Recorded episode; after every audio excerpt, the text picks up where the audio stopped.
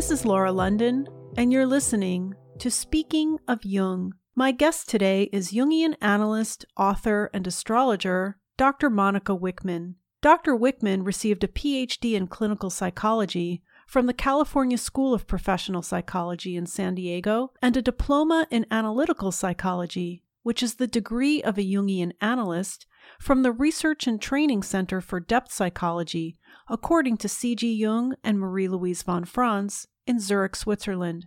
She has taught in the graduate department at California State University, Los Angeles, and conducted a multi year research study on dreams of the dying at the University of California, San Diego Medical Center. She is the author of Pregnant Darkness Alchemy and the Rebirth of Consciousness, and the chapter Night Sky as Alchemical Mirror Sophia's Dreaming in the book The Dream and Its Amplification edited by Jungian analysts Erel Shalit and Nancy Swift Furlotti.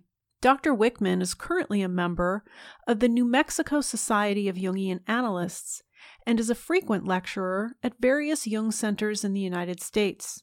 She also conducts several yearly workshops and seminars. Her interests include astrology, alchemy, the subtle body, dreams and preparation for death, horses, and equestrian arts. This interview was recorded on Thursday, February 23rd, 2017, through the magic of Skype.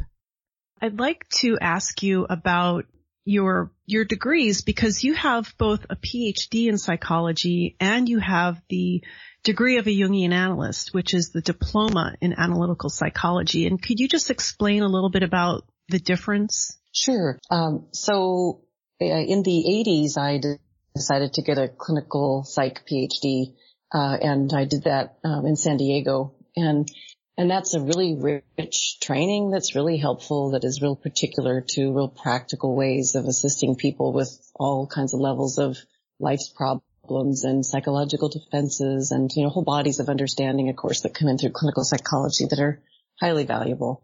And I'm really glad I have that as a foundation. Mm-hmm. And then uh, I started, as soon as I graduated, I immediately started the training program uh, in Switzerland in the von Franz group.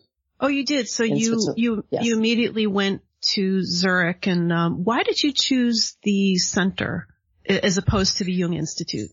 Uh, I had been deeply touched by the writing of Marie Louise von Franz, and uh, had dreams about her that were extremely helpful in my life and in my work. And when I did my doctoral thesis, I did it uh, on the dreams of the dying and I consulted with her throughout that process uh, to design it and uh, kind of reach into the psyche to take a look at the phenomenon uh, of uh, death through dreams. And so it seemed like a real natural fit. Um, I, I actually ended up being the first person to start uh, at that group. It was the first, I was the first English speaking person at the mm-hmm. von Franz group and she, she told me that it had just formed and that I might want to take a look at it.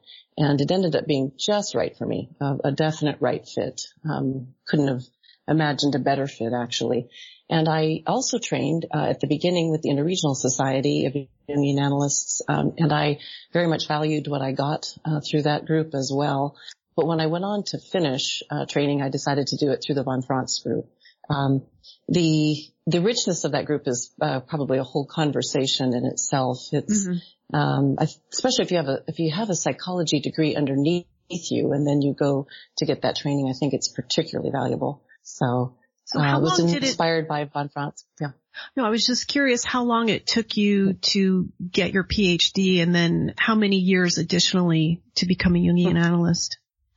That's funny, Laura. Makes me kind of smile. I, I, uh, the arduous long length of, uh, traveling the, the fate of the Saturn in my birth chart. I have Saturn in the third house mm. and I have had a lifelong journey of picking up some course of study, uh, and so, for example, I took five years through my bachelor program to do a double major in psychology and also Spanish literature. And then when I got into the uh, PhD uh, program, the research project I took on took extra length of time because it was 1500 dreams and just I, I, really bit off way too much in a way. I man, amazingly managed to finish that. Um, that took me, boy, I think I took a break partway through for mm-hmm. a few years while I had my own personal transformative, uh, kind of spiritual emergency, if we use Grof's words.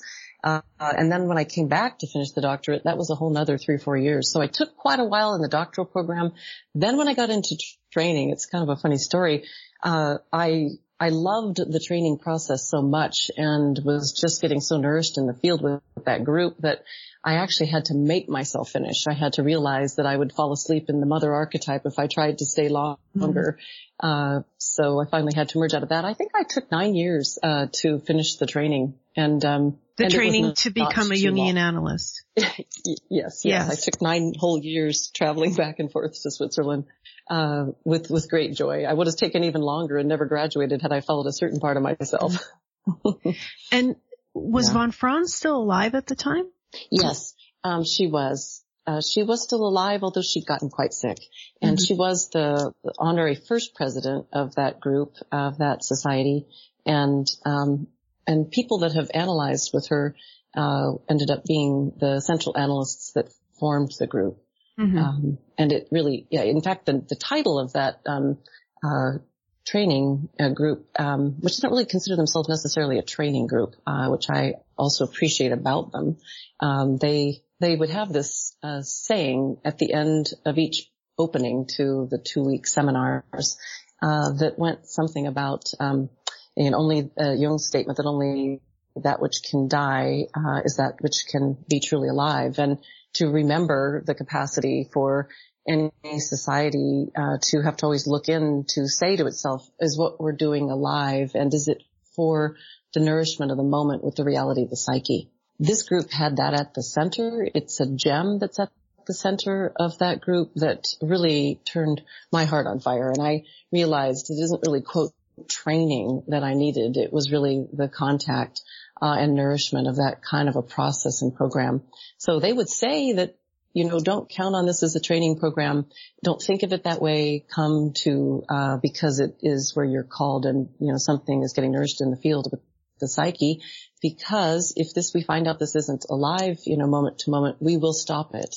Mm-hmm. Um, so that, that created a field that became actually quite alive. And so yes, it did take me nine whole years. Uh, I still whimsically look over my shoulder wishing I uh, still had more contact with that group. Mm-hmm.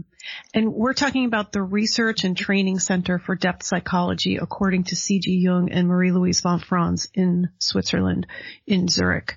Um, and mm-hmm. are you currently uh, teaching with the Interregional Society of Jungian Analysts? I know that there, where you mm-hmm. are in New Mexico, there is a Jung Society in Santa Fe.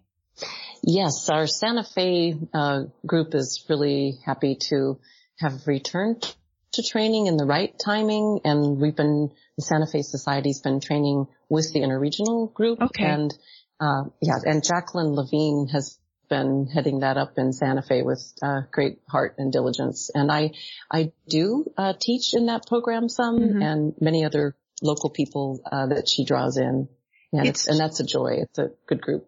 Yeah, I've been visiting New Mexico for quite some time now, and it's not a very densely populated area. It's, um, it's mostly open land. And so I was just kind of surprised that, um, the Interregional Society of Jungian Analysts would have a group there. Um, why is that?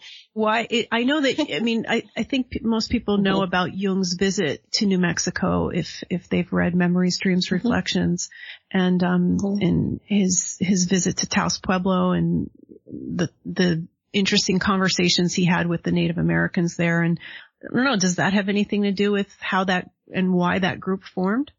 I think that is a really sweet question. I, I smile at it and it is a marvel that there are so many deeply steeped, well-seasoned Jungian analysts that live in New Mexico. Mm-hmm. Uh, um, uh, in Santa Fe, surrounding the Santa Fe area, Albuquerque has a, you know, thriving community too that we're, we're all part of. And uh, what draws people to New Mexico? You're, you're, so right in asking that. That wide open vistas, the landscape, the indigenous soul, uh, that lives in the land still. Yes. Uh, the the think tanks that have uh, also formed the reality of uh, the uh, Oppenheimer and the whole creation of the bomb. Uh, it is totally a land of paradox, and really the paradox is that we really feel stretched in today from uh, you know the alchemy of war and war realities to the indigenous soul that still lives on the land that it originally had. They were not relocated, and there's something very very powerful. Many analysts do flock to the area. We have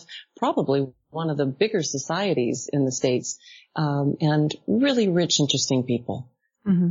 Yeah, I, I know that uh, the soul of New Mexico drew me uh, decades um, earlier in the in the 70s. I, I remember coming out um, and then coming out in the 80s again, and and then finally moving there in '89. Uh, drawn to this definitely uh, the, the soul of the land. I was just looking through my notes here because um, you mentioned in your book "Pregnant Darkness" the dancers, and is it I'm mm-hmm. not sure how to pronounce it, the Heyoka dancers at Taos Pueblo.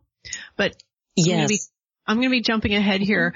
I want to sure. mention what, why I wanted to bring you on here today. Um, there's a big Jung Center in Houston, Texas, and I know everything's kind of bigger in Texas, but this is probably the largest Jung Center in the country. Um, I don't know if that's correct, but it seems so. Mm-hmm. It started in 1958. It's the C.G. Jung Educational Center of Houston, Texas. And I saw that back in December that you were giving a lecture and the title really caught my eye. It was refining your inner bullshit detector.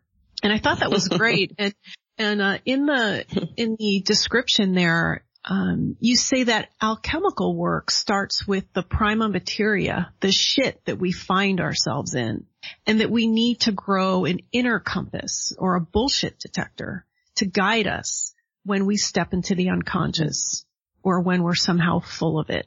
So I love that. and I'm wondering what, what made you say, I'm going to, I'm going to do a lecture on this? well, you know? I, I think it is rather mysterious how I sort of fell into doing this lecture because recently Jung groups in different places for the last couple of years, this has been sort of of all, all the things that I do, which strangely this is the one that's caught the most attention and and has um, been sort of uh, multiplying itself. I've managed to do this at a number of different societies and groups, and um, I'm wondered how did I get into it, and also how is it that people are hungry for it? What's right. stimulating about it? Yeah. yeah, yeah. Uh, well, I, you know, I, it's interesting, Laura. It's, um, the, I don't think that any of us in dealing with the unconscious, uh, can probably have a chance to pause and marvel enough at the course corrective nature of the psyche with mm-hmm. all of us, with our mm-hmm. Conscious attitudes and plans. It's, it's constantly giving us course corrections and attitude adjustments. And sometimes it can strike us as actually quite funny, uh, the ways that it does that. And there's an earthiness uh, when we kind of get this reality up front that this is what the psyche's busy doing with all of us, uh, and and really in a nonstop kind of way. So I think I think there's something about um, uh, the you know the alchemists uh, would talk about you know that uh, the prima materia, the chaos, um, um, you know, where, where we might feel troubled or where something might feel tangled or where we're one-sided or where we're blind, uh, to work with the prima materia, the original material is always what they you know, have said would you know lead to the gold. Mm-hmm. And also they'd say as soon as you have the nigredo, the darkening, the not knowing on your hands, and you've got that in your hands, you know, rejoice because you have the beginning of the work. Really take that in, Re, you know, rejoice if, as I say, if your stone goes black, because then you have the beginning of the work. And that attitude is such a, a really beautiful adjustment that the conscious ego can make around uh, what is lost and found. Uh, the ego to become more agile in relationship to the unconscious and to understand it's where we don't know and where we're vulnerable and where we're wounded and where we're insecure or unsure or where we have a chance to even pause to ask for a different point of view than our dominant attitude. As soon as we do that, as soon as the ego does that kind of a check with the, you know, presence of the unconscious, then we're working with the prima materia. So there's, there's something incredibly universal and daily about that attitude adjustment that begins to be rather humorous when we take a look at it. So I, I by, stepped by, into it. Yeah. Mm-hmm. Yeah. Mm-hmm. Humorous. What do you, what do you mean by that? Could you give us an example? Yeah. Let's see. Well, uh, well, I remember when I was training in Switzerland and the very first time I got into this, um, was that, uh, if you picture, if you picture the Swiss group, uh, that I particularly was part of and the beautiful, uh, formality of the way that Jungian papers are written and read and shared with one another. And the, there's a, a staid formality that's also Swiss and very beautiful. So here I was coming from the United States. Uh, I'm a, a, definite horseback rider. I've spent uh, many, many miles uh, happily in the saddle, and I mm-hmm. am coming from my funky little ranch in Tesuque, New Mexico, and they're going to want me to do some kind of presentation for the Swiss group. First of all, most of them don't speak any English, mm-hmm. and I'm the first English speaking person, so I decided that the play just had to happen. And I stepped over the threshold uh, with a talk sounding very formal at the beginning. So I'm sitting, you know, in all these these staid desks, and I'm sitting up front with my hair uh, in a bun and you know, I look formal with a little suit on and some papers out, and I I say, well, you know, this serious work with the, the unconscious, with the religious instinct that von Franz has taught us so well. It cannot go on at all unless we have an IBSD. You can see the Swiss looking at me. Mm-hmm. And then I stand up and I write on the board an inner bullshit detector. Mm. And I could see them just taking a double check, like, what is she doing? What is she talking about? So what happened was the group uh, finally found a beautiful inroad into laugh laughter together. Oh, and it was very sweet what happened. Uh, because the inner compass that does shift us, that is about the religious attitude, it's constantly wanting to play with the ego to, uh, to, uh, actually it makes fun of our point of view. Uh, and, and, and when we get that and we go with it, that, and we can find the way to laugh at ourselves, then of course the psyche gets bigger, our points of view get larger, and we're connected to the larger self. This mm-hmm. is often so, so much the case. Mm-hmm. So anyway, what, what, what ensued that night, I'll just tell you since we're on to the story of it. Um, so after the lecture was done, we, we went off to uh, one of the events that we usually would take off to uh, in one of the local nearby communities. We went to Lucerne, and Lucerne is a completely clean, immaculate, beautiful Swiss city, um, and you know, just completely immaculate. You know, your your trash is put out at a certain moment in time, mm-hmm. right before the truck arrives. All your flower boxes have to be perfectly painted. I mean, the Swiss persona of perfection is quite amazing. So after this talk, we step off the bus and a couple on the bus that had fallen in love, uh, and were trying to deal with what this was going to mean in their lives. The two of them stepped off the bus and they stepped into, yes, a giant pile of dog shit. Mm-hmm. and they began to laugh, which was incredible. And one of the analysts who had stepped into this stepped back onto the bus, put his little finger in the air, and in his broken English said to me in the most delightful way, ah, a bit of synchronicity. Mm. And mm-hmm. it's all right there. The agility, the humanness, the beauty to go with the psyche with whenever we step into uh, any portion of prima materia to have, have, that agile attitude about what is the psyche up to with me in this moment and the capacity not just to go with it but also to laugh with it mm-hmm. um, i think i learned more in that moment of training probably than any other moment mm-hmm. mm-hmm. you speak about in this you speak about our one-sidedness and so is it the case that the more one-sided we are, the more this other side's going to come out? Yes. Um, there's so many different ways that we are all become one-sided and, and, you know, in a joking way, if we think of what a Jungian sin is, and sin means missing the mark, mm-hmm. uh, the way that we miss the mark with the greater self, uh, the number one way is our one-sidedness. And, you know, this is true of every single person and typology, uh, lands us in that right off the bat. Um, you know, if you're a thinking type or an intuitive type, feeling type, you know, sensation, thinking, however you land on the medicine wheel, the opposite polarity uh, is something that you keep in mind because the larger self will constantly be bringing the polarity in for your own wholeness. And like the native traditions have known with medicine circles, we're all born in a certain direction and we learn to have the energy circulate and navigate the larger mandala of the self that shows up in these medicine wheels that then creates greater wholeness. So soon as you know, for example, that you're an intuitive type, then you know sensation is going to be a place where constantly you're getting rebalanced.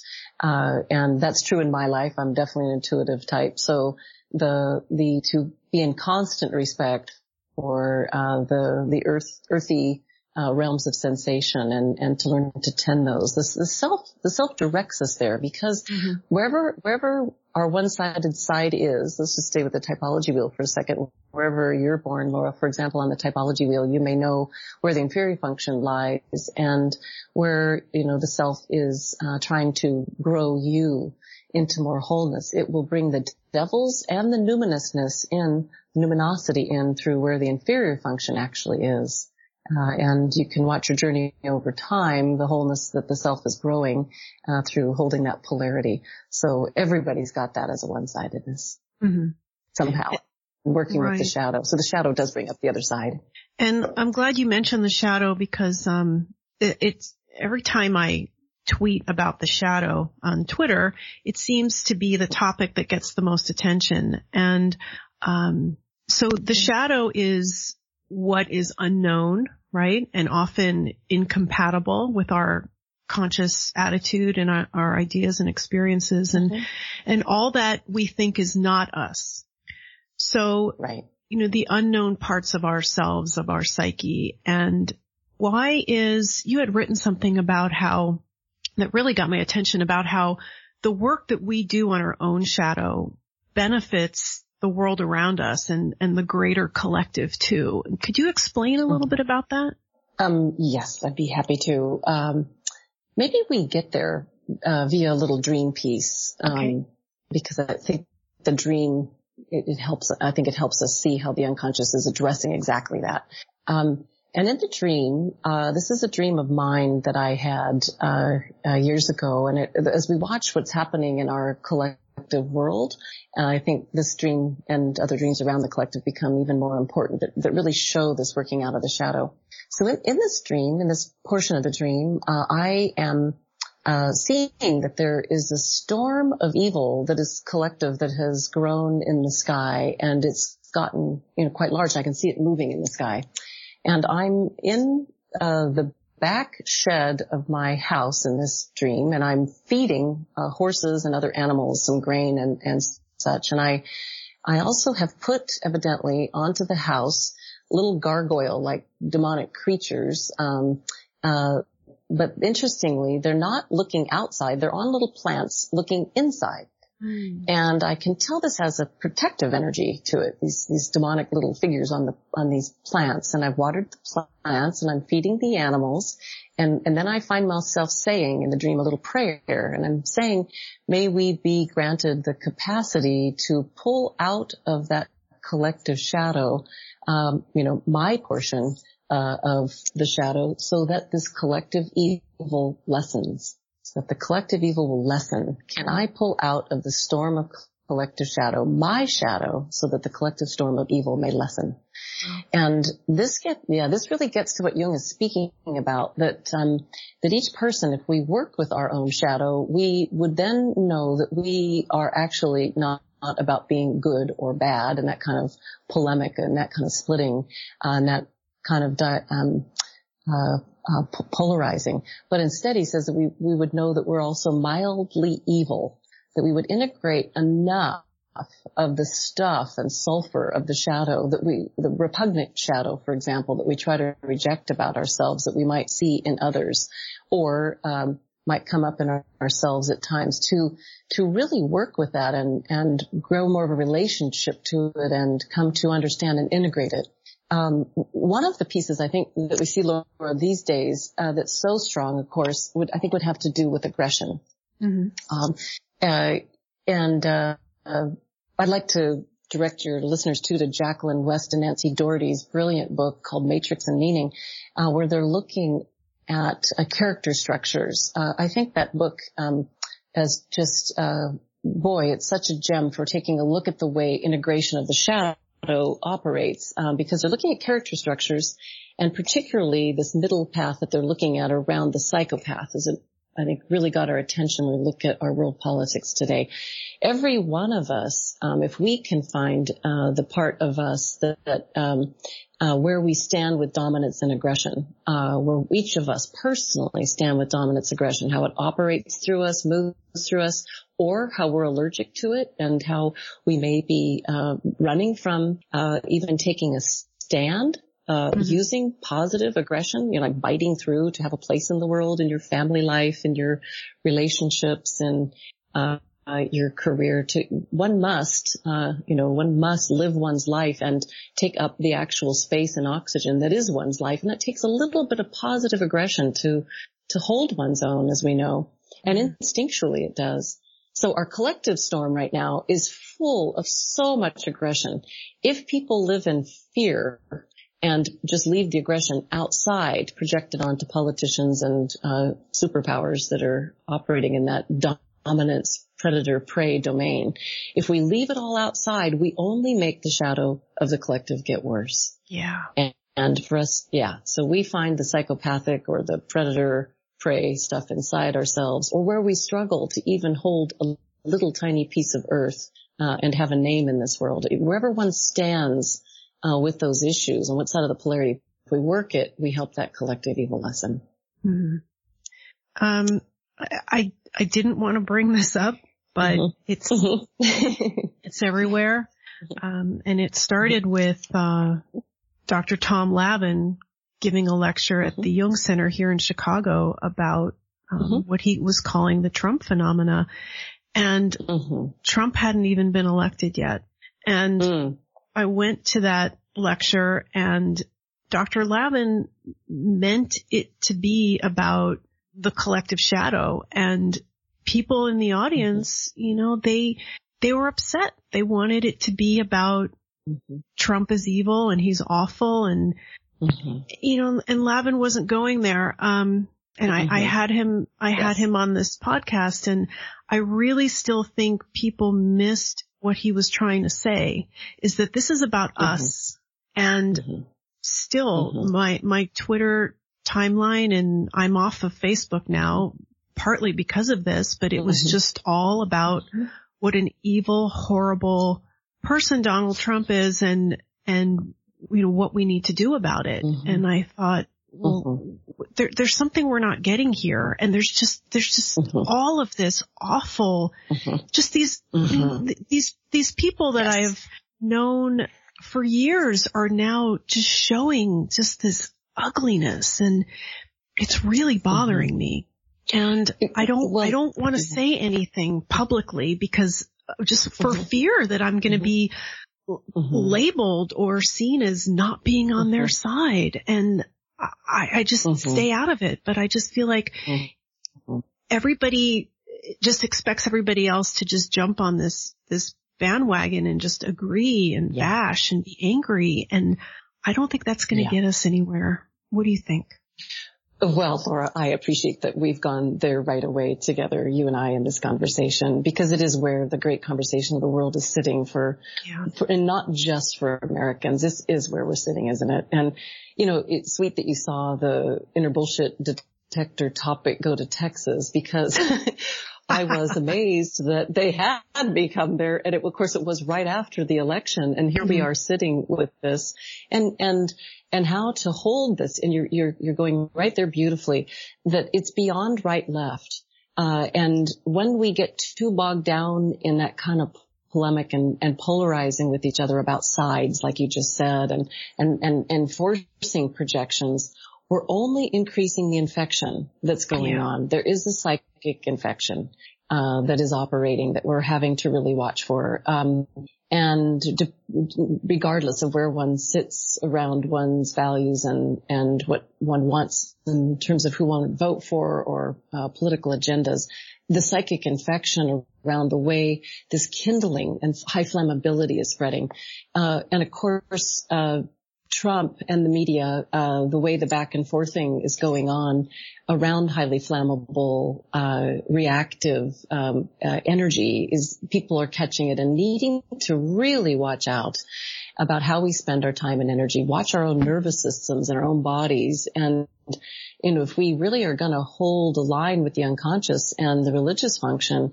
then that means the body, the instinctual, uh, the parasympathetic nervous system that does rest and digest, not just fight flight, mm-hmm. uh, that the, the infection in the world is doing. So I think people getting caught in the infection has been, uh, you know, very painful. I had a, a dream which I'd like to mention because I think it, it yeah. it's how I got on to seeing it this way. The night after the uh, election, I dreamt, um, that there was an infection in the body of the world and I could see the world body laid out and, and I could see the infection in the body too. And then it was clear that some people would be called to work with disinfection in a certain way. And the way was shown as each person would take their offering bowl and they'd empty their own bowl and then find where in relation to this body of the world were they supposed to stand? Like in the Tao, where does one belong? Mm-hmm. How close in? how far away, find where one is called in the Tao in relation to this body that's infected in the world, empty the bowl, and then, interestingly, find where your star is located and, and get your offering bowl, your little humble offering bowl that's empty in your little human hands and get it to realign with where your star is. And when your own personal star and your bowl realign, then you are helping generate a medicine that actually gives something to this infection in the body of the world. And I woke up with that knowing, wow, wow. this is going to be a long, this is going to be a long ride and a, and a big work. And I, I do continually go back to that. Speaking of the inner bullshit detector in dream time, it was telling me right, right away, careful, Monika, if you step in too far to the infection, you're not going to help anything. Yeah. You know, if you stay too far away from it and avoid it, you don't help anything. How, how are you going to find your place in the Tao to empty consciousness? and get connected to, I think, you know, one's connection to the eternal and the human, little human hands on the little human self, the human bowl and emptying mm-hmm. our consciousness and getting connected to something larger. When we do that, how does it help? How is there some kind of homeopathy that then helps with where our world sits? So you mentioned, uh, I appreciate what you're bringing, Laura. Well, thank you for sharing that. And you mentioned star. What did you mean by that? Um, well, star is really a tremendous um, living symbol uh, that that I feel connected to deeply, and I know many people do, and many mm-hmm. people have dreams of stars. And I know Lucy Sykes oh, yeah. um, from Kansas City has written a beautiful uh, thesis all on the star that uh, I would love to see be published and have more people be able to get their hands on. Uh, um, and many people can relate to the symbol of the star in different ways. Mm-hmm. Uh, uh, I think what I'll do is I'll, I'll answer it via another dream. This is a bit what the alchemists would do, Laura. So I appreciate you hanging in there with oh, me. Oh, sure. they would, Absolutely. Yeah, they'd say, they'd say the obscure by the more obscure. So, uh, to give a description, they get into to yet another symbol. But, um, I think to, an- I think to answer it following the tradition, um, when I moved to New Mexico, I had a dream that uh, a star had landed in my backyard. Mm. And, um, and I had just moved there. I moved onto a little plot of land 30 years ago along the, the, uh, Creek, um, the Tesuque Pueblo land. And, and the star landed in my backyard and the dream showed me that what I was supposed to do with that star light that had landed was to take a little tilling device, like a little plow, and plow the earth where the star had landed from the center, keep plowing it out into a pattern in the earth from the center.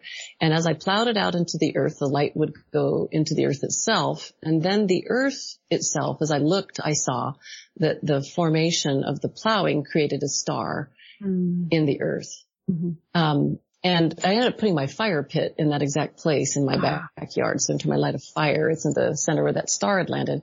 Well, I think the star landing um, is definitely the way the eternal self connects with us in our little mortal selves and little mortal lives. And what von Franz is speaking about at the center of her work, she keeps saying that we're taking, we're doing the work of taking the latent greater self and bringing it into the manifest self, the manifest world. And, the, and to work with the stars, to work with the eternal core uh, that has your eternal uh, self in it um, that moves beyond time. It lives beyond time space, and yet it wants to come into time space. And so uh, our way of tilling the earth is to, you know, work our little plot of land, work what our shadow is, work what our life is, and see the larger self, the greater self come into this world. Mm-hmm. And there have been times in my life that I've been really called to have to get really close to that energy in order for healing to happen, in order for my work to be infused with something larger than my ego. We're all called to connect to that larger center in some ways. Uh, in our lives. Some people have a deeper fate that uh, calls one in deeper to the fire. Um, but I, I think it is really the way that greater self um, expressing itself in this world and bringing it into the time space world. So to connect with the stars, to connect with your eternal source that's beyond time space. Mm. I just, when you were speaking, um, you know, as I mentioned, I've been visiting New Mexico for many, many years and Tesuque, I have to say, is actually one of my favorite places that I have ever been in this on this earth. It's um oh. for those who who aren't familiar, yeah, it's a tiny little town just north of Santa Fe on on the way to Taos and the reason why I started going there is because there's this great restaurant in the market, the Tesuque Village Market, and I love the food there. And um, I was just in uh, Santa Fe over the holidays with my family, and one of the things I love about going to that restaurant at night is on the way back, I like to see the stars. And mm, we, mm-hmm. we were, we were mm-hmm. driving and I love the constellation Orion and mm-hmm. just ever since I was a little mm. girl and I could see it. And so we pulled over and there was a fence. I don't know whose property this was and I felt like I was totally trespassing, but we just pulled up to um, I meant a gate. There was a gate there and we pulled into this driveway as far as we could up to the gate and I took picture. Orion was like right there in the sky on its side and mm. that I could see through the gate. And I felt like I had never been that close to Orion before. And mm. yeah, and it was right there in mm. Tesuque and, um, it's just always been this magical place to me. Um, Mm. I've not, I've not mm. been to the Pueblo there, but I've been to Taos Pueblo many times and I wanted to mention, um, before we run out of time, um, what I had referred to in the beginning, the Heyoka dancers, because mm, you, mm-hmm. you mentioned them in your book in chapter four of your book, Pregnant Darkness. You do mm-hmm. mention, um, the, the inner jackass, which I thought was hilarious. And my little story of what happened at Taos Pueblo, um, they have the Heyoka dancers. I don't know if, how many times a year they come out, but this was, I think on Christmas Day, is one of my favorite things to do on Christmas Eve is to go to Taos Pueblo for um, mass and then the great big bonfires and um, the procession of the mm. Virgin Mary. Um, but anyway, mm. the next day, um, I don't know if it's a deer dance or a buffalo dance that they do. And it was the first time I had attended that and I had, I had gotten in town over at Sam's shop. Oh, this was in Taos. At Sam's mm-hmm. shop, they were selling these, uh, spirit hoods and I got one that is the silver coyote mm-hmm. and cause it was so cold and I just didn't have enough gear and it's this hood with little ears on it and it's fake fur and um and and then it has sides that come down where you can stick your hands in. And I wore this to mm-hmm. Taos Pueblo on Christmas Day. And of course the Heyoka dancers mm-hmm. that are painted in black and white stripes saw mm-hmm. me, saw that. And I was not familiar with how they interact with the public and I was frightened beyond belief. They wanted this hood. And it was like, I'm sorry, but it was like $150 and I wasn't going to give them this hood, even though how great would that have been if I would have played along and let mm-hmm. them take it off me and who knows what they would have done with it. But mm-hmm. no, I was just not giving that up. So tell me what happened to me there. I don't know. I would love to have seen that. I'm surprised that you got away with keeping it. Um, oh, it was not um, easy. Were they? Were, no, it was not easy. And mm-hmm. they came at me again a second time. and I just kept running mm-hmm. away from them, hiding behind bigger people. I was frightened. and here well, I am at one of uh, my favorite, again, one of my favorite places in the world. I mean, I, I just felt so, mm-hmm. it's su- such a spiritual experience for me. And, you know, you're at about 8,000, 9,000 feet above sea level and mm-hmm. at the, at the foot of Taos Mountain and getting to attend mm-hmm. this sacred ceremony to me. And these guys, these mm-hmm. big, burly, painted, oh, yeah. crazy, dirty, nasty, were coming after my, you know, spirit hood that I just spent $150 on. So I'm, I'm not at all happy with my behavior. I wish I could relive that moment. I would, I would do it differently, but what, what would you do? What would you do differently? I would have what played, you did actually yeah, is pretty, pretty priceless. I would have played along. I want to know what they, mm-hmm. what they were going to do. You mm-hmm. know, I think they were smoking cigarettes too. And yeah. these Heyoka dancers, right? Yeah. And, um, but yeah. I just thought if they got their hands on it, they would, I would never see that thing again. And I had just gotten it, you know. So. Well, you know, I have to say, I think this is a sweet um, moment. Uh, speaking of playing with the star, you know, like looking at what's expressing itself in your life, Laura, when that was happening. And uh, so we'll, we'll talk about the Heyoka second, but I think coming back to what you did with it and kind of what it means that that happened to you is really touching. Uh, well, like you, I feel deeply and uh, moved and uh, you know beyond belief that enough to move to be right uh, inside that landscape and feel the indigenous in the land itself so closely and to live on it, be nourished by it, dream on it, feel it, go to the dances. So I know what you're talking about, about the depth and beauty that you're, you're drawn to there. And, and um, the Heyoka do really catch my eye too. They are the sacred clowns. Um, it'd be like the, in Shakespearean theater, the sacred fool uh, is the one who knows the truth and uses everything to play with it. And as we know in Shakespeare, my God, the un- uncanny wisdom. It's like Spirit Mercurius when we watch, uh, you know, the, the fool, uh, in the, in a Shakespeare story unfold and the super intelligence and the questions that pokes at everything. I mean, really that's what does lead to the inner bullshit detector and, and what Jung is talking about with a religious conscience, a conscience that has deep spiritual religious, you know, taproot to the depths of the psyche in it. So how to heal a trickster, intense energies like that serve that part of the psyche.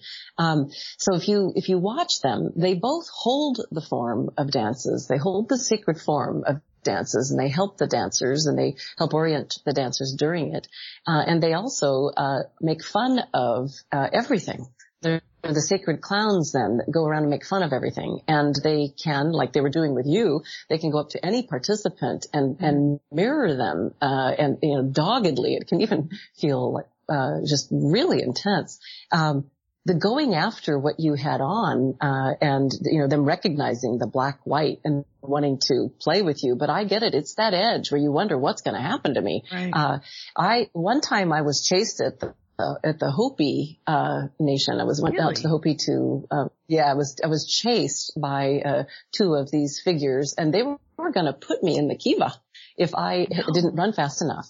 Yeah, there there wow. are certain dances where that's part of what they do, and I uh, was I've not warned. I had no idea. Yeah. This yeah, was, I just I want to mention also, yeah, this was in 2012, by the way. That wasn't, that didn't happen mm-hmm. this year. This was several years ago. 2012. Yeah. Yeah. Well, see, that's why I think what you did is perfect because you protected really? your connection. Oh. Yeah, definitely because you oh. protected, you know, your connection to your own spirithood and they didn't get uh, as far in with you. Who knows what they would have done? I mean, I, you know, maybe it would have just been playful, but but I have to say on the Hopi, I know that it, that can get pretty serious. Uh, I've known people that have been down in the Kiva for more than 24 hours. What? So, uh, yeah, no, it's, it's, this is, this is indigenous soul, indigenous mind, indigenous tradition. And yeah, we're visitors. And so I think what you did was just perfect.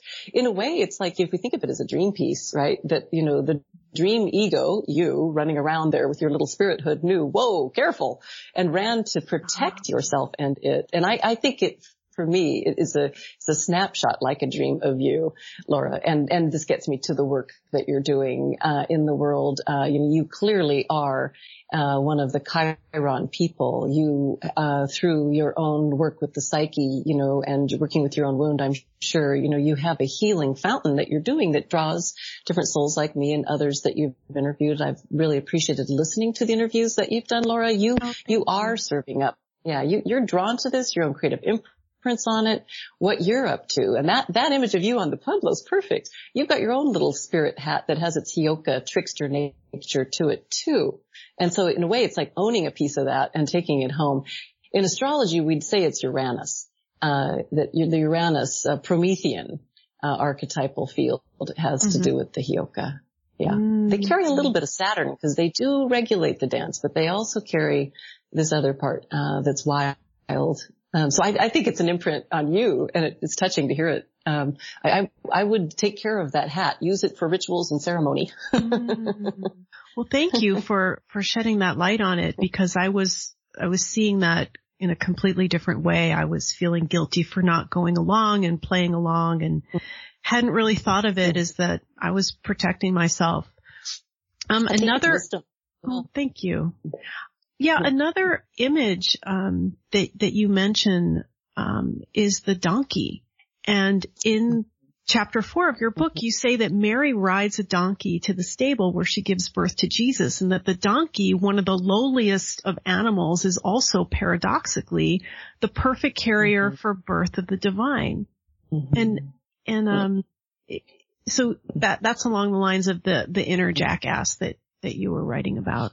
I well, like that image. Laura, see here, well, I was just going to tell you that of everything that we could get into today, what you're bringing up is this is your hat.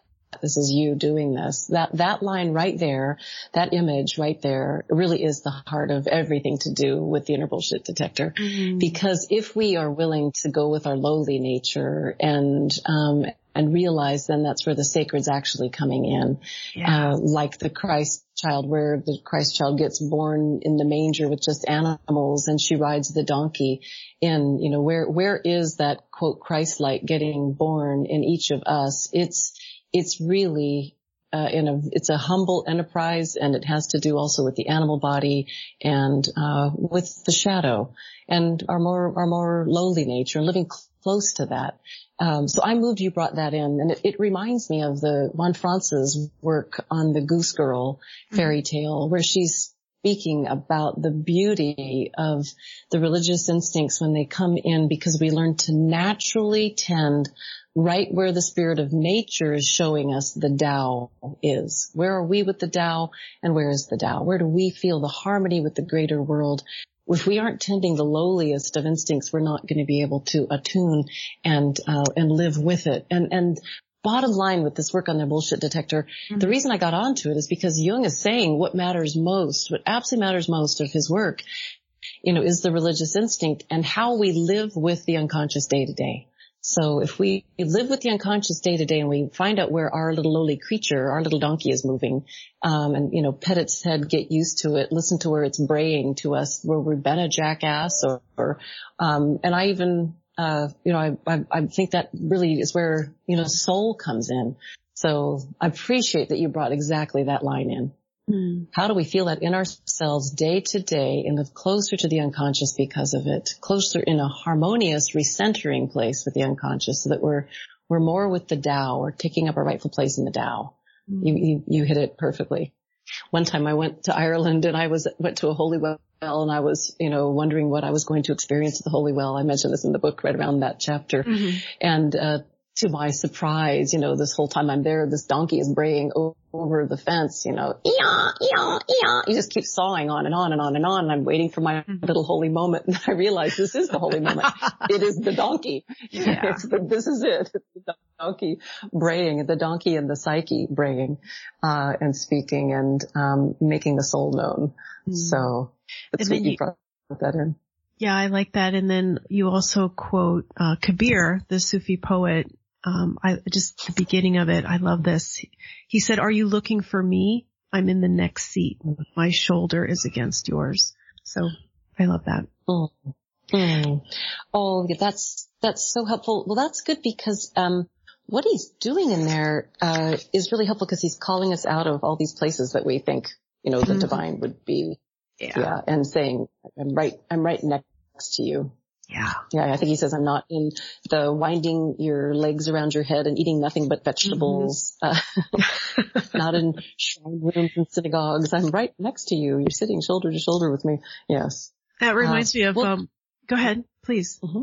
Oh, well, I just, you, you made me think about then that Rumi line, which I think is the same thing. This is why that we should always be getting a surprise with how the spirit of the unconscious is, is, you know, meeting us. It's always outside the ego's purview and what yes. we know, right? So that beautiful Rumi line uh, is similar where he's saying, though we seem to be sleeping, there is a spirit that directs the dream and that will eventually startle us back to the truth of who we are. So there's a, though we seem to be sleeping, there's a spirit that directs the dream that will eventually startle us back to the truth of who we are.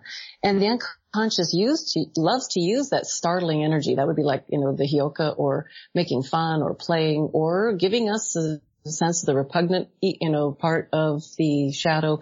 Um, but sometimes it's part of the golden part of the shadow. A lot of people actually live more in deflation than inflation. And so living deflated, they have to find out that, you know, the shadow actually is the, their sense of connection to the, you know, their, their cosmic connectivity. Mm, uh, so the shadow can come in either side. Mm-hmm. Yeah. Yeah. Yeah. And but startles I, us back. Yeah. Mm-hmm. I also want to mention um, the chapter that you did for the book The Dream and Its Amplification. It's called Night Sky as Alchemical Mirror, Sophia's Dreaming. And mm-hmm. to, there, it's, it's a wonderful chapter and I, I highly recommend it. You, you mention two things that are near and dear to my heart. One is Sedna, who, mm-hmm. thanks to Alice O. Howell, mm-hmm. yes, um, mm-hmm. really is. And then you mm. also mention Aditi, who a friend of mine, the painter Arlene Liddell Hayes, um, mm-hmm. sort of adopted her, oh. I want to say, and, and, and used her name for a while. And you mentioned that oh. she, she, Aditi is the throne of blackness. Um, but before mm-hmm. that, you recount an incident where you were ill and you almost died. And mm-hmm. You said, free falling into the great blackness I went. I fell and fell and finally the darkness itself caught and held me. Mm-hmm. And I just think mm-hmm. that's so beautiful. And that, mm-hmm. you know, in our culture especially, we're taught to fear the dark and get mm-hmm. rid of the dark, turn on the light, you know. Right. Um, worship the right. sun. And, yes. uh, what about the darkness?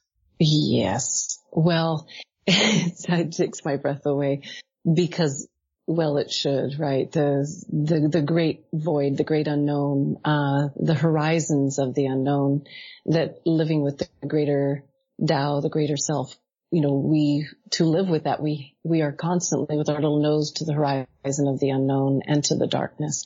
And alchemy has that at the heart of its mysteries, uh, is the nigredo, mm-hmm. is the darkening and the not knowing. And, um, and as you are probably well aware, well, really well aware too, the Black Madonna mysteries uh, of the divine feminine that Aditi, you know, is part of. She's even more ancient, you know, than Christian renditions mm-hmm. or or beautiful pagan renditions. Um, but the yeah, the the Black Mother, Dark Mother. Um, Aditi is interesting too because she uh, is a she/he from the beginning of time. She's the, in um, in Hinduism. She uh, is both male and female, yin and yang, and she is the void from which all springs and to which all shall return. And we know this psychic reality for growth in our lives that we need to die before we die. Uh, we need to do the death work on this side of dying, uh, to, you know, fully grow into more of, of really who we are. That's startling us into the who we are. We are, we are part of a rebirthing, uh, reality that the psyche does and it is the Black uh, Madonna Mysteries. It's Aditi. It's it's finding uh, our way in the darkness when the darkness may really turn and um, uh, befriend us, and it may become appeased. Now, this this is a central uh, teaching that comes out of von Franz's work, and I think it really portends to where we stand in the world today, individually and collectively. Can we turn and work with our pieces darkness to see if something in the psyche works with us to help these uh, pieces transform us and also that the spirit that's moving in the darkness also be, does become appeased and transform and learn to live in harmony with us as well as humans. We're sitting right in that uh, question. In my life, a number of times this has been my fate, uh, and through healing crises, and I do mention that in that chapter. Mm-hmm. Uh, I was very moved in that particular moment, Laura, that you're bringing up because the not knowing and knowing, wow, you know, with the loss of this marriage and having been so ill and uh, coming back from the hospital so vulnerable to be in my house for the first time without my 23 year marriage, I felt myself definitely just as I laid in bed, I could feel that, wow, I closed my eyes and this is a free fall. I was literally in that, you know, sometimes people do it in, in sleep. They, you can feel yourself falling and it's kind of like a mm-hmm. hypnagogic experience and you wake up quickly. Mm-hmm. This was more like, wow, I know I'm falling and I need to go with it. I need to absolutely go with it. And in going with it, not knowing what or if anything would possibly meet me, there was no even time to think that way. It's only to be present with the darkness and be real with it and honest with it and transparent, negative, you know, really stay with the negative capability, you know, that Keats is talking about the, the not knowing and just walking right into it. And in this moment I was called to do that. I'm not recommending that for everyone at every moment. You know right. in the Tao when it's time to have a moment like that. This was mm-hmm. that moment and it's true, Laura. What transformed was it definitely became a presence. It, it turned from just sheer free fall darkness to a presence that held me, that mm-hmm. reached up to hold me and hold me on its lap. Just truly a sense of boy, being held by the darkness itself. Mm-hmm. And then slowly my life could change. Slowly I could heal and slowly I could change. Um, some people have spiritual emergencies, um, that it's not all, um, you know, contained and, uh, daily. And sometimes we hit really big moments in our life that is more dramatic. And I'm happy when it's not that way, but sometimes that is what happens.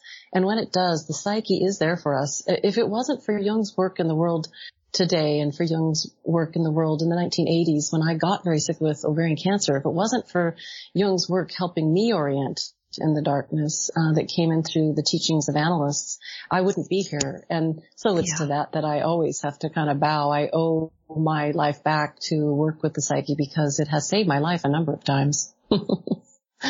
As I it has many others. Yes, yeah. and I appreciate you saying that because um, sometimes I am asked why Jung's work is relevant today, since he was writing in the 20s and 30s and 40s and 50s. Um, and could you, how would you answer that? About how his work is relevant today? Yeah. Oh yeah. my goodness. Yeah, I appreciate it, Laura. Um, in a way, we've just begun to discover what Jung was onto. Yeah. And we, yeah, we just have yeah. begun to discover it and it, it's fathoms deep. Um, but connection to the transformative realities of the psyche and how to live with the, to, to discover and live with the larger self, uh, the, the, places of wisdom and guidance and resourcing and healing, um, and to grow more whole to create, to revivify our lives with love and energetics and sexuality, creativity. I mean, the source and wellspring of life itself and how to get closer to it uh, and be nourished in it and find out what is ours here to do. Uh, in a way, it takes me to, you know, like um, the, the thought about, you know, for each of us, you know, uh, the question arises within us, you know, how little soul are you doing on your incarnational journey? How's it going? Well, mm-hmm. uh, connection for some people with Jung's work uh, really helps us orient with the reality of the soul and live closer to it and fulfill what our little souls came here to work with, to live with, and and to create and love and play with. So I, I think Jung's work is um, just becoming more and more vividly alive uh, for those who are, are, I think, hungry and thirsty. um, you know, Laura, maybe a quote of yours yeah. might help here. Um, okay, this one is one of my favorites of is. And uh, uh, it starts with the line, "The shadow is a tight passage," and it it it it reads like a poem, and it comes from Collected Works Nine, paragraph forty-five. And I'll just read it to you. The the shadow is a tight passage, a narrow door, whose painful constriction no one who is spared. The shadow is a tight passage, a narrow door, whose painful constriction no one is spared. Who goes down to the deep well? But one must learn to know oneself in order to learn who one is. For what comes after the door is surprisingly enough a boundless expanse full of unprecedented uncertainty. For What comes after the door of the shadows, surprisingly enough, a boundless expanse full of unprecedented uncertainty with apparently no inside and no outside, no above and no below, no here and no there, no mine and no thine, no good and no bad. It is the world of water where all life floats in suspension, where the realm of the sympathetic system, the soul of everything, begins. It's the world of water where all life floats in suspension, where the realm of the sympathetic system, the soul of everything begins, where I am indivisibly this and that, where I experience the other in myself and the other than myself experiences me. So this is really the work of the shadow and the heart of where it takes us. It takes us into the I thou with all things where what is outside is inside and what's inside is outside. And that's speaking of how when we work with the shadow that the contagion in the world becomes less because we know all that's inside has its place outside and vice versa. We find it. We discover what Jung is getting at here. The alchemist called the unus mundus, where the soul of the world is mirroring itself back and forth in harmony. Uh, and the the sympathetic system where all life floats in suspension. He's really catching that soul reality where we also discover the oneness with the world, with self and other. And this isn't this isn't a regressive oneness. This is a step forward where uh, this is what the alchemists were onto. The more individuation happens, the more work we do with the shadow and with growth, we come actually into higher consciousness, a greater, higher lower. It's a greater development of self. Uh, and it is, uh, you know, clearly what they call the unus mundus, the one world. And it, this is, this gets us to, you know, where is our world going with the shadow work and with mm-hmm. Jung's work?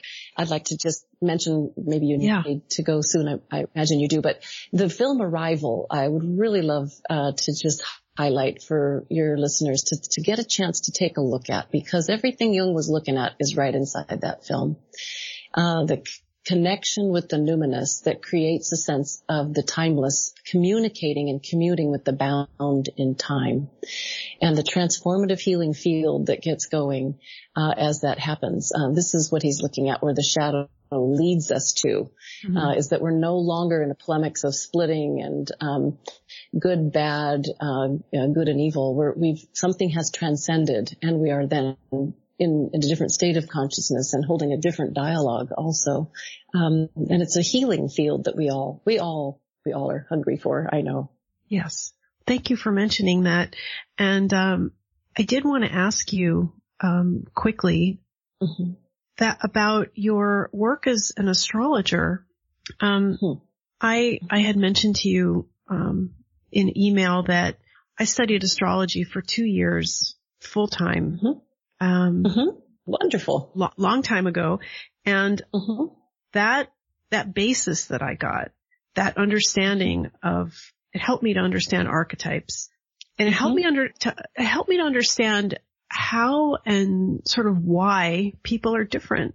And mm-hmm. yet we're all the same. We all have it all, you know, um, mm-hmm. we all have mm-hmm the planets in our chart, but they're in different mm-hmm. places mm-hmm. and they make different aspects to mm-hmm. each other and they're in different mm-hmm. signs. And um, I just mm-hmm. was wanting to ask you how you use that in your work and that I saw that you had written uh, I don't know if it was an obituary or a memorial piece to Jung's daughter Gret, who was a professional astrologer. Did do you know her?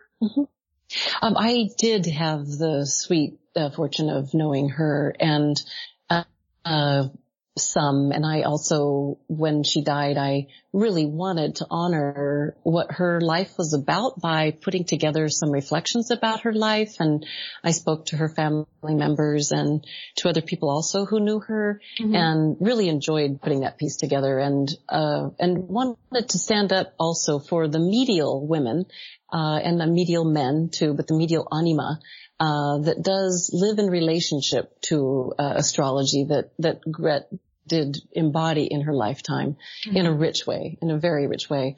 Um, one of the things she used to say that was really sweet, Laura, is she'd say, uh, each person should really write what they're getting to know about from the inside out mm-hmm. and to really spend time writing and creating from what you're getting to know on the inside out. She really, I think, is appreciating the incarnational journey of the soul, learning something, and that's where its wisdom lives. What you're learning is where where your wisdom is. Um, so, uh, how I, uh, well, I'd be interested too, Laura, about where you studied with astrology. Where, where did you study in your two years? It was uh, an online college, mm-hmm. Mm-hmm. and I or no, it wasn't. It was mm-hmm. it was something mm-hmm. small, but it was very serious, mm-hmm. and it was yeah. a group of astrologers, and they were doing this online, and of course, I Marvelous. there was nowhere for me mm-hmm. to go to study it, so it was very rigorous with lots of reading and writing and exams, and yeah, Marvelous. I I I, I use that I use that every day, actually. Mm-hmm. Mm-hmm. Yeah. You're such a unique combination of different selves. Uh, your different trainings. I mean, I was listening to, uh, some, uh, different pieces that you have on the internet that you've done interviews. People have done also of you and really appreciate the wide variety of the things you've been exposed to and what medicine you're bringing in. Um, so I don't know about you, but I, the first time someone did my chart, it was just, uh, just shocking. It was just mm-hmm. shocking. Um, at the depth of wisdom coming in through it. Um, Gay Williams was an analyst in San Diego who sent me in the 1980s uh, to uh, a wonderful astrologer who I studied with for many many, many years and, and still do and, uh, is a, a, rich being. Her name is Kathleen Burt, B-U-R-T. Mm-hmm. Uh, her website is Window to the Stars for anyone who might like to have a reading with her particularly. Uh, she is the one who intercepted me for the first time in the 1980s when I was very sick, uh, and had cancer and, uh, was expected to die. I was given a very short, um, uh, time span left for living. And I didn't oh say goodness. any of that to her. I, yeah, it was incredible. I was told I had a, a few weeks at one point, but I went in to see Kathleen, uh, in the middle of this. I was 24 years old and stepped into, uh, uh, her office, um, and she didn't know anything about me but the birth data, and she proceeded to tell me, "You're in a life and death crisis." Uh, she could tell me, you know, what organs of the body. It was ovaries. I mean, it, it was, mm-hmm. it was a shock. And, but the main thing is that she said it lasts for four years. And if anyone's chart I've seen, you've got every capacity to work with us. You're here to work with us. This is mm-hmm. what you're here to do. Nothing's gone wrong. You're here to work with us. It was so yeah. clear and such, um, such a transpersonal, uh, vision put into the personal realm. And I remember I walked out of her office and I stood out under Solana Beach, Southern California, stepped out under the canopy of trees outside of her condo, just looking at the world differently. Everything had changed. Everything for me changed. So I began studying with her and I like to, I like to have people that work with me when they're inclined that way to have their charts done. Um, I, uh, I try to you know, absolutely have it be the lead of the client because many people aren't into their chart at all. And I certainly don't ask people to do them if they're not into it at all. Mm-hmm. People normally gravitate to it. Usually have people have their chart actually done in a formal reading with someone else. Uh, that's better for analytic work and then bring the material to the session with me, their thoughts okay. and feelings about it and my point of view. Mm-hmm. So I do that with analytic clients, but people who come for just astrology, I also do astrology readings. Uh, and I enjoy doing that. It's a whole different vessel. Uh, and, um, but I think where I go, you know, is that, that sense from India that really has the numinousness in it where, you know, the sense that this, you know, the soul has its little, you know, council, uh, with, you know, the eternal beings before life and looks in on life and says for the good of the world, uh, I think I'll work on this piece of darkness. I'd mm-hmm. like to be mm-hmm. born here in this time, space, place, and I'll incarnate right here and I'll take on this piece uh, for the good of the world. That's one of the fantasies behind it. But the piece that's really imaginative is this is that that sense that that you know at, at first breath um, it's right at that moment that we leave the free floating heavens and we take on the space time fabric and we step into time space fabric and that the imprint of the stars at that moment of the first breath is the little map of the star chart that is our imprint that we're going to walk with. Mm-hmm. Our little map that's telling us our coordinates for what we're doing and what we're in relation to what we're going to be working with. And the intimacy of that is just, I find that so beautiful and I found it to be so real. It, it helps me daily too. I'm mm-hmm. glad, Laura, that you've, you've got your own relationship with it.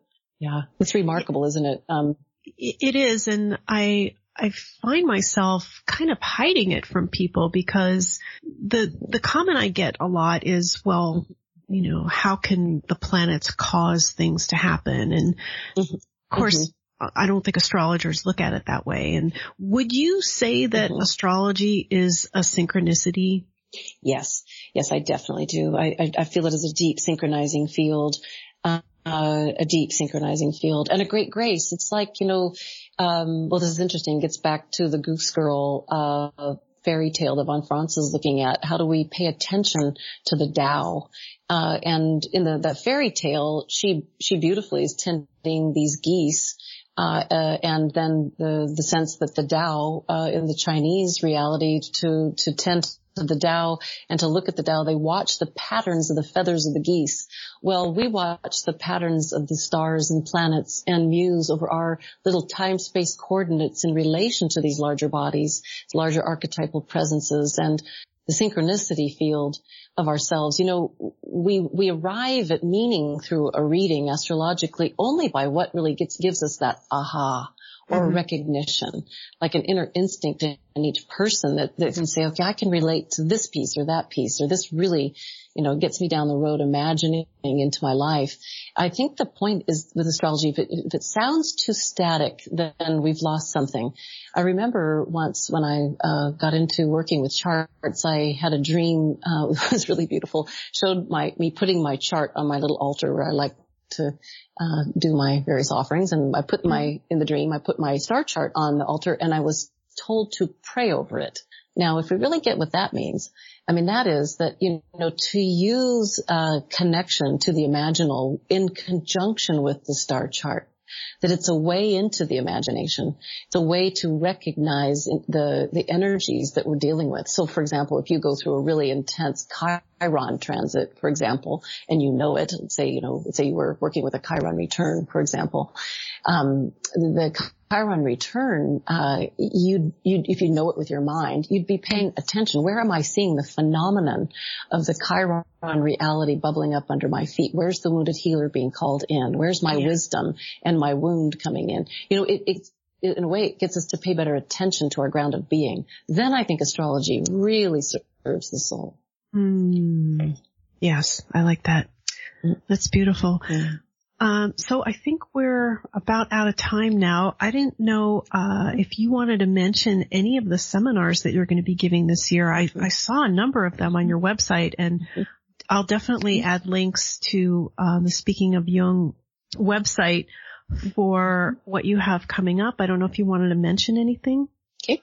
Okay. Well, thank you, Laura. That's Sweet. Um, uh, with my partner Tom Elsner, we've been doing uh, a series of four seminars a year in Santa Fe, uh, and the the Santa Fe Jung Institute um, is sweet to um, promote that, and also uh, we have a little center called the Center for Alchemical Studies. It's a project of a nonprofit. Um, Earthways.org is the the nonprofit, and uh, we host uh, active imagination seminars where we uh, do pick up on indigenous themes and go on out to the pueblos and attend the dances uh, in order to get closer in with the indigenous. We've been very graced to have indigenous people come. I mean, we're all indigenous at some level in the psyche, but people who've been born and living the whole uh, reality of uh, being of an indigenous culture this lifetime. They, these we've been very graced to have a few people come mm. uh, be present with us as well. So, uh, in terms of a taste of the Southwest, working on alchemy, working uh, on physics uh, and the indigenous soul, and then that's one theme. We do two of those a year,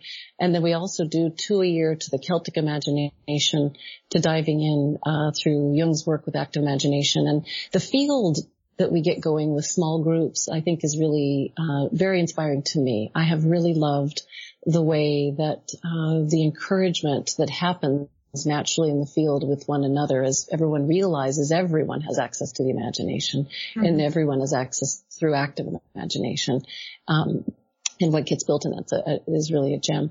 I also do a number of things with the New York Center for Jungian Studies uh, that people would find. The Jung in Ireland has been Jung in Cuba, uh, the New York one. But I, but thank you, Laura. I think people could find it on my website, which I need to update. Uh, 2017 needs to be updated more. But um, but I appreciate very much that your soul in this world is, you know, calling you, I think of as a beautiful Hatara, you know, too, you've got your relational peace Laura, that's drawing all of us in.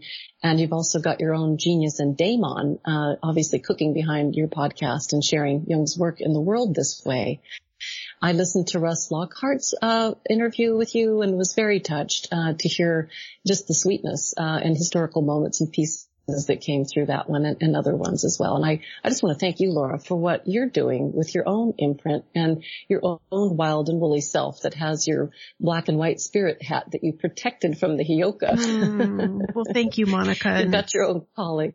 Thank you so much. It's people like you that inspire me daily and keep me going to be honest with you. so thank you for all the work that you've done and, and that you share with us. And, uh, I've heard your interviews with Dr. Dave on Shrink Rap Radio and I'll put a link to that on the website as well because, uh, you, those are all wonderful. Um, also I'll add links to your book, Pregnant Darkness and the mm-hmm. chapter that you wrote and also, um, the memorial that you wrote to Jung's daughter Gret. That's in a journal, right? Yeah, that was in Psych perspectives. Uh, yes. And, um, uh, yeah, I think it's, I can't remember what year that was at this point. Um, but it's, it was an intro in psych perspectives. I think around 95 or 96, uh, that might have come out, came out. Um, yeah, but anyone who's interested in that would find her chart in there and, and also different things she had to say.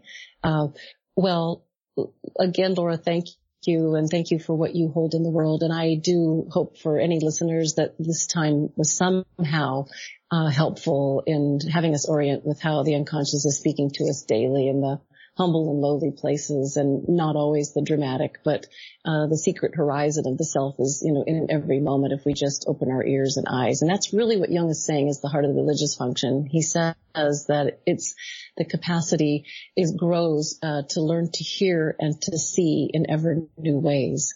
And that's the beauty of the shadow work is it teaches us to hear and to see in ever new ways that makes the greater self have a chance to come in. And Lord knows with our collective world these days, this is really an important work. So Laura, thank you for the way you're helping us all serve thank that you, reality of the psyche more so. Thank you so much. You too. You too. Bye-bye. Bye-bye. I'd again like to thank Dr. Wikman for her kindness and generosity today please visit the website speakingofjung.com for more information about the publications and topics that were mentioned today. There you'll also find all of the previous episodes of this podcast, which are available to listen to or to download for free. This podcast is also available on iTunes, Stitcher, and Google Play. So, with special thanks to Frith Luton, Talia Eidelman, and Michael Deacon, this is Laura London, and you've been listening to Speaking of Jung.